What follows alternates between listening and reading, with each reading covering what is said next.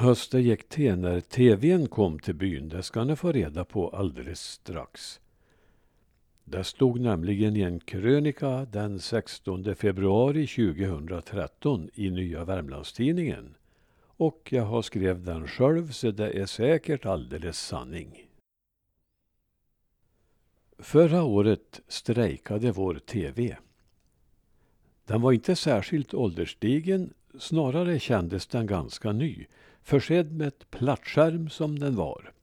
Eftersom världsekonomin är uppbyggd på att inget ska hålla för evigt fick vi det nedslående beskedet att den inte var mycket att kosta på och reparera.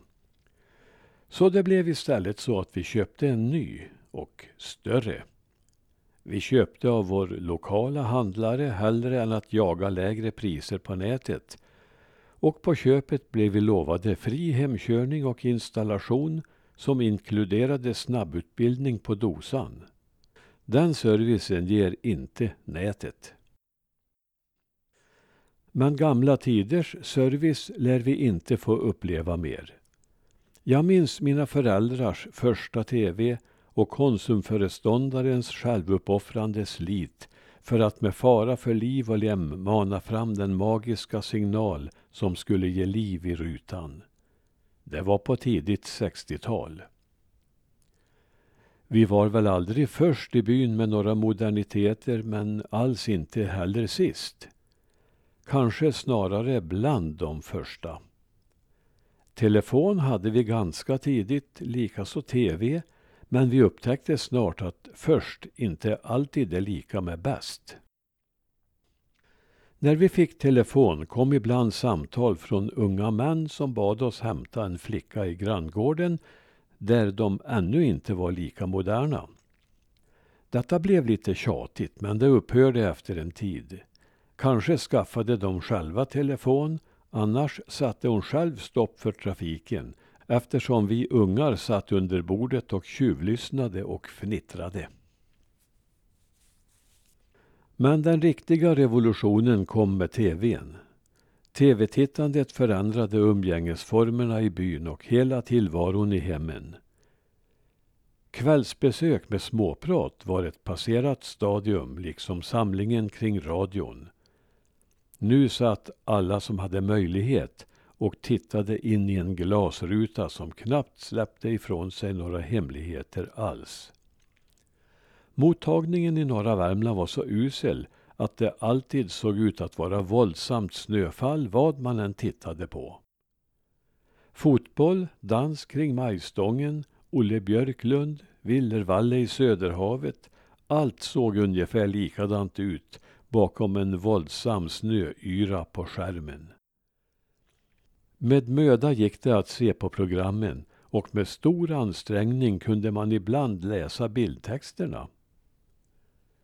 Fotboll gick för sig, men bandy var inte att tänka på när snöflingorna var lika stora som bandybollen.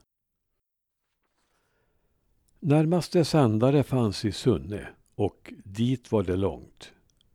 Många berg låg i vägen och signalen hann nästan bli borta innan den nådde våra trakter.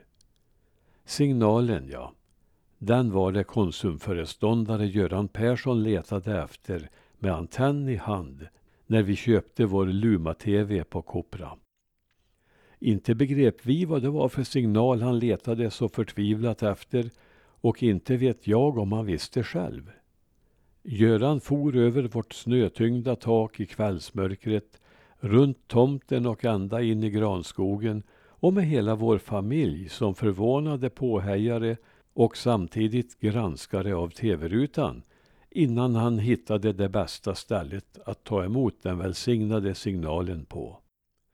Det var service som slår dagens internethandel med hästlängder det. När tvn väl var installerad satt vi där kväll efter kväll och tittade på allt som sändes. Ända från det testbilden kom fram på eftermiddagen. Det var hur spännande som helst. Alla program sögs in med största intresse och iver. Men familjelivet fick en törn. Varje kväll fick vi besök av folk som aldrig hade satt sin fot i vårt hus förut. Folk som var lika nyfikna på tvn som vi. På soffan, i fåtöljerna och på alla stolarna satt folk och de som inte fick plats där satt på golvet. Vi styrde inte längre över vår egen tillvaro. Självaste lördagskvällarna som varit heliga för familjen blev offentliga. Det var då de bästa programmen sändes och då var det trångt. De mysiga stunderna runt fotogenlampan i köket var ett passerat stadium. Som väl var köpte allt fler mottagare och vi avlastades snart. Efter det första året fanns det veckor då vi inte hade en enda besökare förutom Grete-Edvard. Han trivdes så bra i vårt hem att han fortsatte som ständigt återkommande tv-gäst. Kanske inte varje kväll, men nära nog. I månader, kanske år, kom han framåt Aktuellt-tid och slog sig ner i fåtöljen. Så mycket pratat blev det inte. Han fick sin kaffetår och uträttade det han kommit för, att titta på tv. Han var den mest långlivade bland våra tv-gäster och varför han slutade komma vet jag inte. Han kanske hittade ett nytt och bättre värdfolk. TV skaffade han nog aldrig. Värst var det för dem som var allra tidigast ute och jag tror att det i vår lilla by var Vera och Gottfrid på Hia. De blev plötsligt jättepopulära bland såväl unga som gamla. Till dem strömmade folk under bästa sändningstid och under olympiaden i Rom var det så väggarna bågnade inne i vardagsrummet. Stackars Vera försökte bjuda på kaffe och var lite trevlig mot gästerna men det höll ju inte i längden. Hon fick vara glad om hon överhuvudtaget fick sittplats. I alla fall under finalerna. Mitt eget tv-intresse var så stort att jag är förvånad när jag sitter och tänker tillbaka. Jag erinrar mig exempelvis hur jag gick till Lilly och Agne och bad att få titta på partiledardebatten före valet 1960. Detta var väl några månader innan vi fick vår egen mottagare. Då var jag elva år och politik hörde inte till mina största intressen. Det jag minns mest är hur en som jag tyckte skum rådgivare som hette Olof Palme satt och skickade fusklappar till Tage Erlander. Det verkade inte riktigt fair. Jag och mina bröder var ändå lite mer moderna på vissa sätt än våra kamrater. Vi var ofta med mamma hos mormor och morfar nere i Göinge på somrarna och där var de tidigare med tv. Så redan 1959 var vi och hälsade på en familj i Svinön och såg en fotbollsmatch.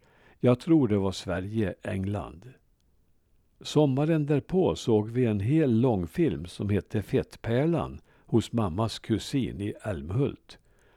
Och så följde vi Kennedys och Nixons presidentkampanjer från ett café i Älmhult. Snacka om att vara civiliserad och före sin tid. Men det var då det. Denna första tittarglädje når jag aldrig igen. Inte ens med vår nya platt-tv. Och maken till kooperatören Göran Perssons insatser på vår taknock i tidigt 60-tal, det får nog inga tv-köpare uppleva igen.